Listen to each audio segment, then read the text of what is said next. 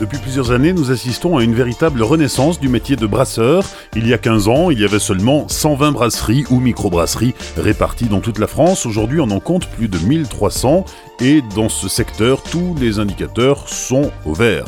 Je suis Olivier Malcura, je suis journaliste. J'ai toujours bu de la bière avec modération, mais j'ai découvert la bière lorsque je suis arrivé dans le Nord il y a 12 ans. Derrière la mousse se cache le brasseur, ce sont des gens généreux, authentiques, passionnés, avec une histoire singulière. Dans cette première saison, au rythme d'un vendredi sur deux, je vous emmène à la rencontre de brasseurs des Hauts-de-France. Épisode 3, Annick Castelin et Nicolas Castelin, brasserie Castelin à Bénifontaine dans le Pas-de-Calais. Nous poussons aujourd'hui la porte de la brasserie Castelin à Bénifontaine dans le Pas-de-Calais, où tout a commencé en 1926. Nous rencontrons Annick Castelin, la patronne de la brasserie, euh, qui vient de passer la main depuis euh, janvier dernier, janvier 2018, à son neveu Nicolas Castelin, qui est aussi avec nous. Bonjour. Bonjour. Annick, 1926, c'est le, c'est le début, c'est la première pierre. Quelle est l'histoire de cette euh, brasserie de Bénifontaine Alors en 1926, à Bénifontaine, quatre frères ont décidé de créer une brasserie. Pourquoi Bénifontaine Déjà dans le nom du village, on se rend compte qu'il y a un, un élément très important, c'est l'eau, puisque pour faire de la bière, il faut de la bonne eau, et à Bénifontaine, il y a une source soi-disant miraculeuse. Qu'est-ce qu'on fait à l'époque euh, c'est, déjà de la, c'est déjà de la bière, c'est déjà de la ch'ti, pas encore? Oh, c'est très loin d'être de la ch'ti, c'est de la, c'est de la bière euh, traditionnelle de l'époque. Hein. À l'époque, il y avait, on va dire, une brasserie dans chaque village, et c'est une bière euh, facile à boire, qui se conserve pas très longtemps, qui est pas très forte. Euh, c'est une bière un peu, on va dire, une, ce qu'on appelle une bière de table ou une bière bock, très peu alcoolisée, et qui est vendue sur un circuit extrêmement court, le village.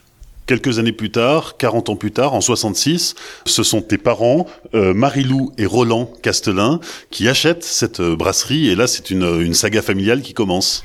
Alors effectivement, mes parents étaient déjà dans le métier de la de tout ce qui concerne la boisson, puisqu'ils embouteillaient du vin, ils fabriquaient de la limonade et euh, ils vendaient de la bière. Et ils vendaient justement la bière de cette brasserie de Bénifontaine. Et quand mon père a appris, alors qu'il avait 50 ans, que les quatre frères n'avaient pas de successeur et qu'ils souhaitaient la vendre, bah, il s'est endetté euh, et il a fait des pieds et des mains pour pouvoir euh, reprendre cette brasserie, parce que pour lui c'était une passion la bière. Avait la- le savoir pour faire de la limonade. Donc la limonade, c'est quelque chose qui est assez facile à faire. On, met de l'eau, on met du gaz carbonique, un peu de sucre, un peu d'arôme, et hop, c'est fait. Et pour lui, faire de la bière, c'était vraiment quelque chose qui lui semblait un art. Et il avait raison d'ailleurs. Donc euh, il s'est endetté à l'époque, il a obtenu des vendeurs, un crédit vendeur, pour pouvoir euh, euh, développer cette passion de fabriquer de la bière. Et on l'a tous suivi euh, dans la famille pour euh, faire de cette idée magnifique une passion familiale pérenne. On est en 1966, c'est une époque qui est pas très facile pour les, brasseurs, les brasseries dans la région euh, ferment à tour de bras. C'est exactement ça en fait. Euh, euh, dans les années euh, 70 jusque 80, c'est vraiment la période noire où les brasseries finalement sont soit rachetées, soit fermées. Il y a une grande concentration. Il y a les brasseries industrielles qui ont beaucoup investi et qui sont capables de faire de la bière à, très petit prix. Et franchement, euh, si mon frère Yves n'avait pas eu l'idée en 78 de créer une bière de Noël qui donnera euh, la naissance ensuite à la, à la je pense que la brasserie Castelin n'existerait plus. Mais là, grâce à cette bière, on va dire, qui est une bière beaucoup plus forte, une bière de dégustation, on a commencé à arriver sur un marché de bières de plaisir, de bières euh, qui nous a permis d'aller un petit peu plus loin et d'avoir notre bière qui soit appréciée, dégustée. Et c'est grâce à ça que la brasserie existe encore aujourd'hui. Donc cette bière de Noël va devenir, euh, après quelques petites, euh, petits ajustements, euh, la ch'ti. Là, on est en 79. Exactement. Donc on se prépare à fêter les 40 ans de la ch'ti l'année prochaine.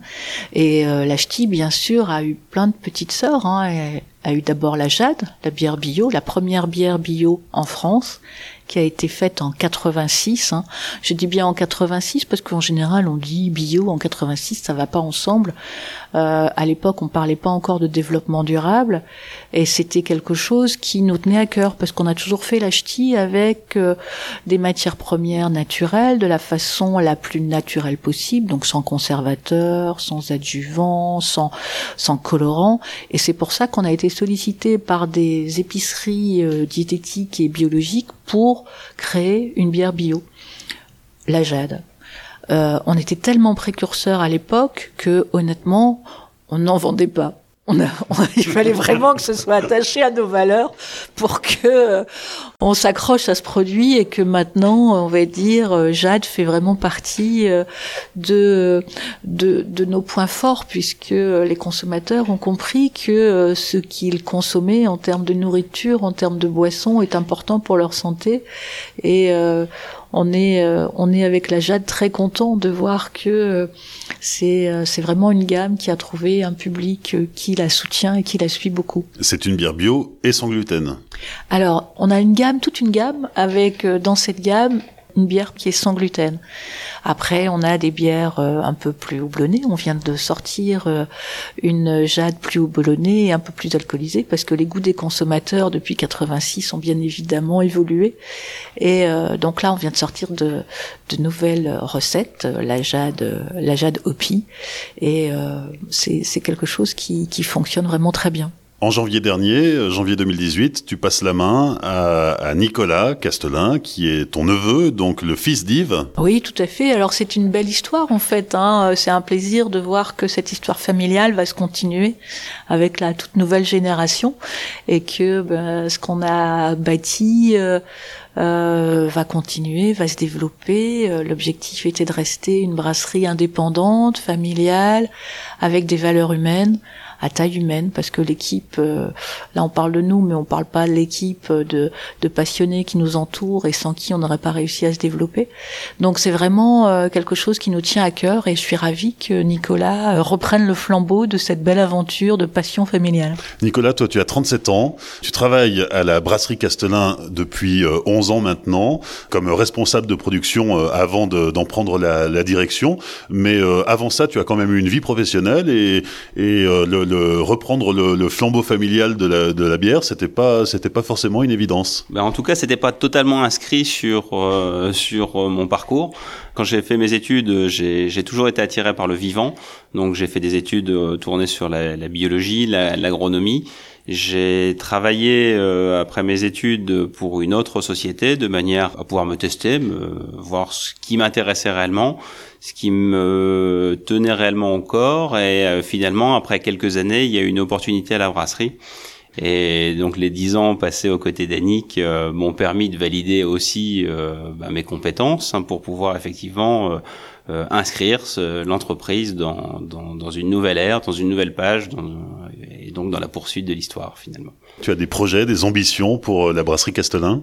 Alors une ambition forte déjà, c'est d'assurer sa pérennité et une autre ambition qui est euh, de, de faire de la brasserie Castelin finalement une brasserie reconnue pour son savoir-faire euh, et donc apporteur de bière de plaisir au, niveau de, de, de, nos consommateurs.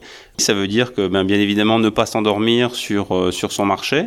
Le marché de la bière aujourd'hui est extrêmement euh, positif dans le sens où le consommateur redécouvre ce que peut être la bière mais on n'a pas fini, nous brasseurs, d'inscrire ce qu'est la bière. C'est-à-dire que globalement, on a encore beaucoup d'innovations à créer, on a encore beaucoup de plaisir à donner à nos consommateurs, et donc on doit encore travailler nos recettes, on doit encore faire découvrir des saveurs, des caractères de bière qui vont pouvoir effectivement trouver leur public. Annick nous disait tout à l'heure qu'en 2019, euh, la Ch'ti a 40 ans.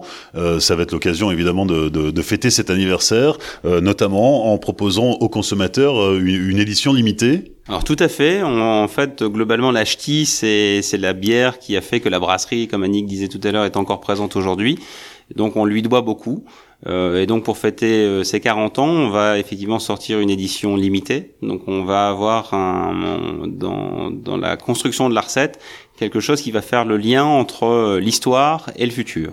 Pour parler de la ch'ti, pour ses 30 ans, elle avait quand même reçu un sacré coup de pouce parce que c'est la bière du film Bienvenue chez les ch'tis de Danny Boone qui a explosé le, le, le box-office. Tu as quelques anecdotes à nous raconter là-dessus, Yannick? Effectivement, Bienvenue chez les ch'tis, c'était une, une, magnifique surprise pour nous et, et c'était extraordinaire. Alors on, on savait qu'on allait être dans le film puisque l'équipe était venue euh, chercher euh, chez nous euh, des décors. Ils avaient aimé la bière aussi puisqu'on leur en avait relivré une palette pendant le tournage à Bergue. Et quand on a vu le film, on s'est dit que ça avait sans doute pu participer à la créativité du film et au bon esprit, parce que on a trouvé que ce film était vraiment très, comment dire, très gai et qui tombait vraiment à une bonne période parce qu'en 2008 c'était pas la joie au niveau économique. Et je pense que le succès de ce film vient aussi de son côté bon enfant euh, et pour la brasserie Castelin, euh, avoir, euh, on va dire, la dans ce film, ça a été une vraie chance puisque nous avions mis un plan d'investissement en place pour pouvoir produire plus. On avait mis aussi en place un plan de développement commercial. Et en février 2008 sort ce film qui est un raz-de-marée puisqu'il a fait, euh, me semble-t-il, presque 20 millions de visiteurs. Et euh, évidemment, notre bière qui était déjà connue et qui était déjà euh, présente dans l'ensemble de la France euh, s'est trouvée propulsée grâce au film un peu plus en avant dans l'esprit des consommateurs et associée à cet aspect justement bon enfant, convivial. Et c'est tout à fait l'esprit de la bière, d'être convivial et, et d'apporter du plaisir aux consommateurs. Donc nos ventes ont progressé de 30% et derrière on a pu continuer notre développement grâce à ce coup de pouce euh, inespéré au moment où j'ai repris les rênes de la brasserie. Donc merci Danny Boone. On va aller faire un tour euh, dans les locaux pour euh, découvrir la, production. Je vous suis.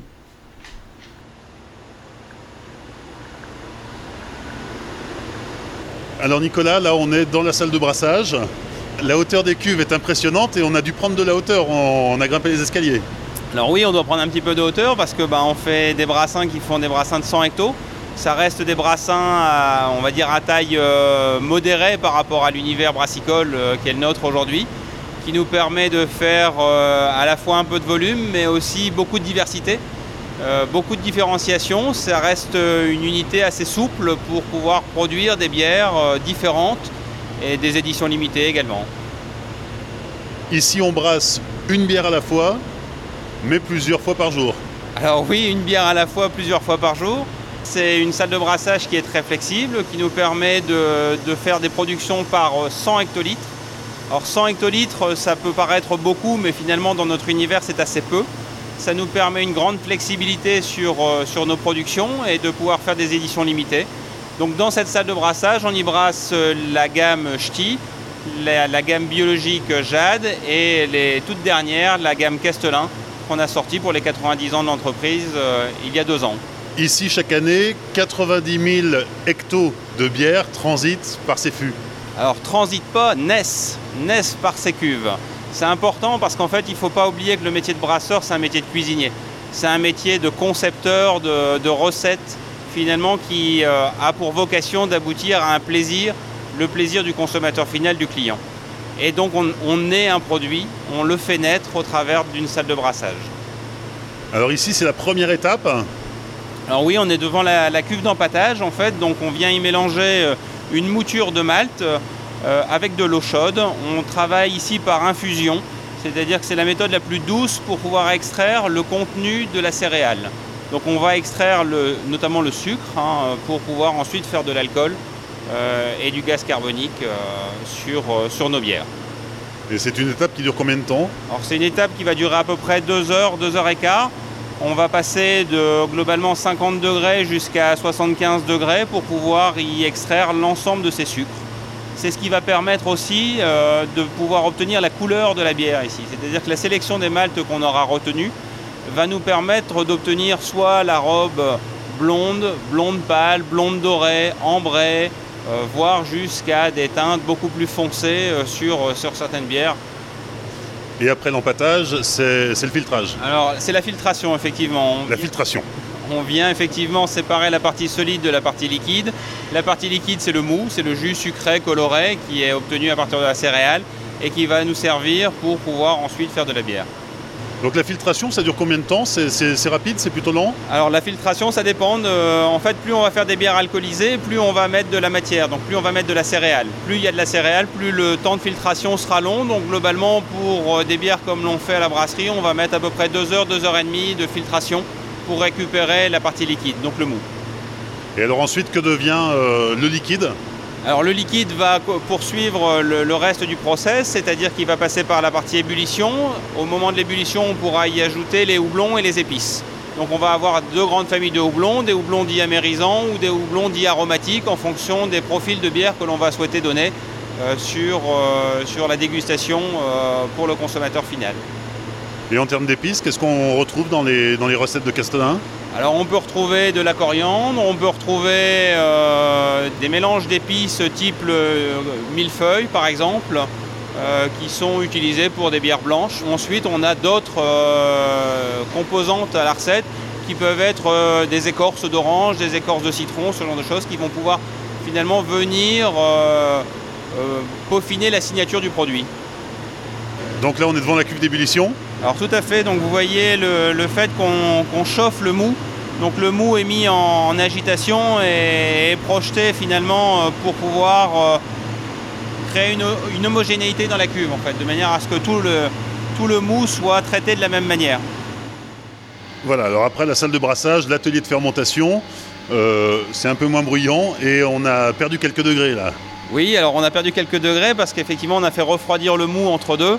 Euh, sur le transfert entre la salle de brassage et la salle de fermentation. Et c'est dans la salle de fermentation que le mou, donc le liquide euh, euh, sucré obtenu à partir de la céréale, va se transformer en bière. C'est au cours de la fermentation où on va injecter les, levures pour le mettre en contact avec le mou et obtenir finalement la levure va venir consommer le sucre qu'on a extrait de la céréale dans la salle de brassage pour pouvoir venir donner de l'alcool et du gaz carbonique et va faire aussi une partie de la signature du produit. C'est-à-dire dit souvent que la levure, c'est l'âme de la bière, donc c'est effectivement un peu le secret du brasseur. Ça fait partie du secret du brasseur, la manière de, cultiver sa levure, de l'entretenir et euh, de lui faire travailler le mou. En fonction de sa température de fermentation, on va obtenir des profils aromatiques qui vont être totalement différents. De la même manière, en fonction de la géométrie de la cuve, en fonction de la pression euh, qu'on va générer sur la cuve, on va obtenir des produits, euh, ben, des bières qui vont avoir des signatures totalement différentes. Là, on change encore de salle et on est dans la salle de garde. Alors oui, tout à fait. La particularité de la brasserie euh, et de son histoire, c'est qu'elle a toujours fait des bières de garde. Alors la garde, c'est quoi? C'est une seconde fermentation en cuve. C'est là où on a une prise de mousse finalement naturelle par la fermentation, par la levure. La levure continue de consommer le sucre résiduel, permet à la bière de gagner en pétillance et nous permettra effectivement de revendiquer une, bah, une carbonatation naturelle de nos produits.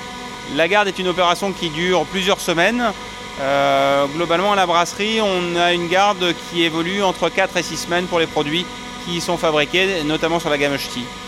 Il y a une douzaine de fûts. On, stocke combien d'hectos de, bière Alors ici, globalement, dans, la salle de garde, on a un peu plus de 8000 hectolitres qui sont stockés, qui sont, alors pas réellement stockés, mais ils sont en cours de maturation plus exactement et qui vont venir en maturité au fil des semaines. C'est-à-dire que chaque semaine, une partie de la garde est filtrée et soutirée et euh, cette partie rendue disponible est re-remplie par euh, des bières provenant de la fermentation. Alors euh, toutes nos bières ne sont pas filtrées, certaines gammes comme Ch'ti sont filtrées parce que le consommateur attend une bière limpide à la dégustation. Par contre, ben, des, gammes comme la, gamme Castellin, toutes les bières, certaines éditions limitées ne sont pas filtrées la levure participe euh, au goût final de la bière euh, choisie pour, euh, faire plaisir aux consommateurs. Là, on est au cœur de la chaîne d'embouteillage. Il y a des centaines de bouteilles qui sont en train de, tourner autour de nous sur des tapis roulants, mais c'est un peu plus sophistiqué que ça parce qu'il y a toute une étape de nettoyage des bouteilles, de vérification, de contrôle qualité. Alors oui, tout à fait, on se doit de garantir à notre consommateur final son moment de plaisir, et donc pour ça, ben, il faut effectivement être garant du contenant le contenant euh, ne doit absolument pas euh, altérer la bière qu'on a mis euh, globalement 8 semaines à produire. et bah, pour arriver sur, la chaîne d'embouteillage. Donc effectivement, on rince les bouteilles, on les inspecte par caméra avant de pouvoir les remplir, de manière à être garant finalement de, du, moment de plaisir pour notre client. Le contrôle de la qualité des bouteilles, finalement, c'est qu'une étape quasi automatique dans, le process, mais il y a beaucoup d'autres contrôles réalisés tout au long de la chaîne. Alors ça fait partie effectivement de la, chaîne qualité est importante au sein de la brasserie. Euh, notre objectif c'est d'assurer la qualité de nos produits et donc effectivement on contrôle des matières premières, les différentes étapes intermédiaires de la fabrication, que ce soit dans la salle de brassage, que ce soit en salle de fermentation, que ce soit lors de la garde avec des contrôles hebdomadaires pour voir l'évolution de la maturité du produit ou euh, lors de la filtration finale et encore plus euh, lors de l'embouteillage euh, avec effectivement le contrôle des différents contenants, que ce soit du fût ou de la bouteille. Donc au total, combien de contrôles? Globalement, un produit va subir à peu près 300 contrôles entre le, moment de réception jusqu'au moment à l'expédition. On a à peu près 300 contrôles qui s'effectuent sur, sur la chaîne qualité.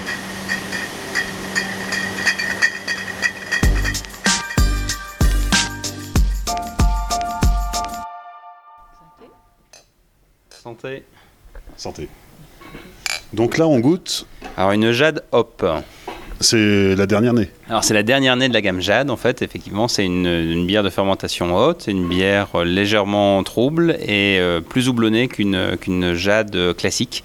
Euh, donc on a été chercher dans l'agriculture biologique les meilleures variétés de houblon aromatiques pour pouvoir venir donner un bouquet, une fraîcheur au produit qui, qui lui donne on va dire une caractéristique et une puissance euh, un peu plus forte que ce qu'on connaissait jusqu'alors sur la gamme Jade. Alors quand on la goûte, à quoi il faut être attentif? Quelle est sa spécificité? Alors bah, une bière déjà ça se déguste aussi avec les yeux, hein. c'est-à-dire qu'avant de, avant de goûter en fait il faut la regarder. Donc il faut regarder euh, sa robe, sa couleur, euh, la, on va dire la, persistance de sa mousse, la qualité de sa mousse, le collant de la mousse. Ça, c'est ce qui va donner effectivement déjà une, première, une première aide à la, à la dégustation. Ensuite, ben, effectivement, on va la sentir, cette bière. Donc cette bière, elle va apporter des, arômes. Euh, donc d'un point de vue olfactif, on peut avoir des arômes euh, qui sont herbales, florales, on va avoir des notes épicées ou des notes fruitées. Euh, en l'occurrence, sur, sur cette jade hop, on, a plutôt une note épicée et florale. Voilà un peu ce qu'on recherchait comme, comme bouquet finalement à la bière, pour donner un côté fraîcheur au produit.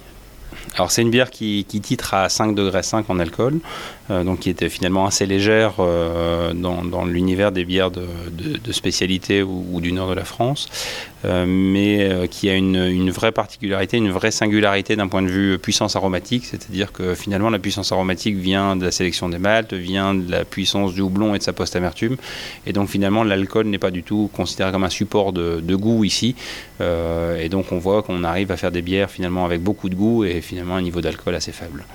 Quelques minutes plus tard, deuxième dégustation, santé. Santé. Qu'est-ce qu'on goûte? Alors là, on va déguster la, la Castellan Pale Ale, en fait, donc, qui est euh, une de nos dernières créations. Euh, c'est une bière euh, dans le style Pale Ale, c'est-à-dire que globalement, on a du corps à la bière et une amertume de fond assez soutenue. Ce corps à la bière permet effectivement d'avoir une puissance aromatique. Le houblon sélectionné va permettre de donner des notes fruitées au produit. Donc on est sur un équilibre entre du corps, des notes aromatiques plutôt sur le fruit, alors le fruit type litchi, mangue. et on a une amertume de fond qui est un peu plus résineuse, qui permet effectivement de, de contrebalancer pour ne pas avoir que le corps et le fruit. Et cette, cette note un peu résine, pain, euh, vient effectivement équilibrer l'ensemble de la bière, du produit. Et du coup, on mélange combien de houblons? Alors ici, on est sur euh, trois houblons qui sont vraiment aromatiques et des houblons qui sont réellement diamérisants euh, et de provenance diverses, Europe et US. Et toi, Annick, dans la dégustation, euh, ton, ton truc, c'est la mousse ah, Moi, j'adore la mousse. En fait, euh, je trouve que la mousse, déjà, euh, quand on voit un verre avec une jolie mousse, une, belle couche de mousse, là, ça donne vraiment très, très envie de la boire. Et ensuite, quand on, quand on goûte, c'est tout moelleux, c'est tout bon. Et, et, ça, on va dire, ça augmente mon plaisir quand j'ai une bière avec une belle mousse. Et en plus quand on a bu après, quand on voit sur le verre euh, les petites jambes de la mousse, la petite dentelle autour, on se dit ah ça c'est une bonne bière vraiment. Et j'adore la mousse. Jamais 203 alors on poursuit à la découverte de la gamme Castelin avec la ça commence à rigoler fort là. avec la Castelin fleur de houblon donc l'IPA en fait de, de la brasserie. Donc c'est une, c'est une bière qui est effectivement construite avec une base malt euh, qui va permettre de s'effacer un peu par rapport au houblon. Et donc le houblon va pouvoir s'exprimer euh, dans son arôme et dans sa post-amertume. Donc on est sur une bière qui, a des, qui est plutôt euh, type IPA anglaise, donc florale, herbale, épicée, et avec une post-amertume assez longue sur le produit. Si on la compare avec la Pale Ale qu'on a goûté juste avant, alors, euh, on n'est pas sur la même construction aromatique. En fait, on va dire que l'IPA a vocation à laisser la place au houblon. C'est-à-dire qu'on euh, on cherche vraiment à ce que le houblon puisse s'exprimer dans son côté vert, dans son côté euh, olfactif, mais aussi dans l'amertume. On a une amertume un peu plus brute, un peu plus verte sur, sur la dégustation au consommateur. Et la jade? Si on comparait par rapport à la jade Opi, en fait, on va dire que la, la Castelin euh, IPA est un ton au-dessus en termes de puissance aromatique parce qu'on a de l'alcool, parce que la construction des bases maltes et parce que la partie amertume est plus marquée. Euh, la Jadopi euh, serait. c'est une petite IPA finalement, dans, son style. Mais on est bien d'accord pour dire qu'on est sur trois bières relativement amères on est sur des bières qui ont effectivement une amertume marquée avec une signature chacun à leur niveau. Pour terminer la visite, euh, Annick, nous sommes euh, dans l'écomusée de, de la brasserie euh, qui retrace depuis 1926 l'histoire de, cette brasserie à Bénifontaine. Exactement. Donc nous avons, nous avons voulu partager notre savoir sur à la fois la fabrication de la bière, les brasseries régionales, puisque nous présentons aussi des plaques et des éléments de brasserie qui ont fermé dans la région. Et euh, donc un peu l'histoire de, de de la jade, de, de, cette belle aventure de la brasserie Castellan. Et ici, 4000 visiteurs à peu près euh, viennent chaque année pour, euh, pour découvrir un pan de l'histoire c'est ça, 4000 visiteurs donc qui viennent euh, finalement découvrir euh, les matières premières, la fabrication de la bière, euh, les machines, comment on fabrique, l'ancienne salle à brasser, tout en cuivre, magnifique, avec, on va dire, l'histoire de notre brasserie.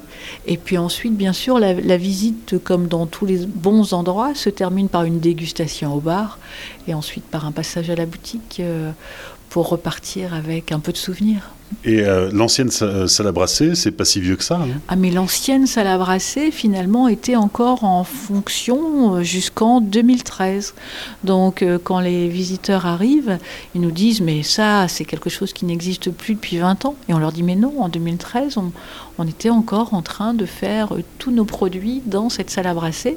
Et c'est ce qui nous a inspiré pour faire les plans de la nouvelle salle à brasser, puisque nous gardons le même principe de brassage par infusion, puisque c'est ce qui nous permet justement de, récupérer dans le malt le, maximum de, de matières premières qui nous intéressent.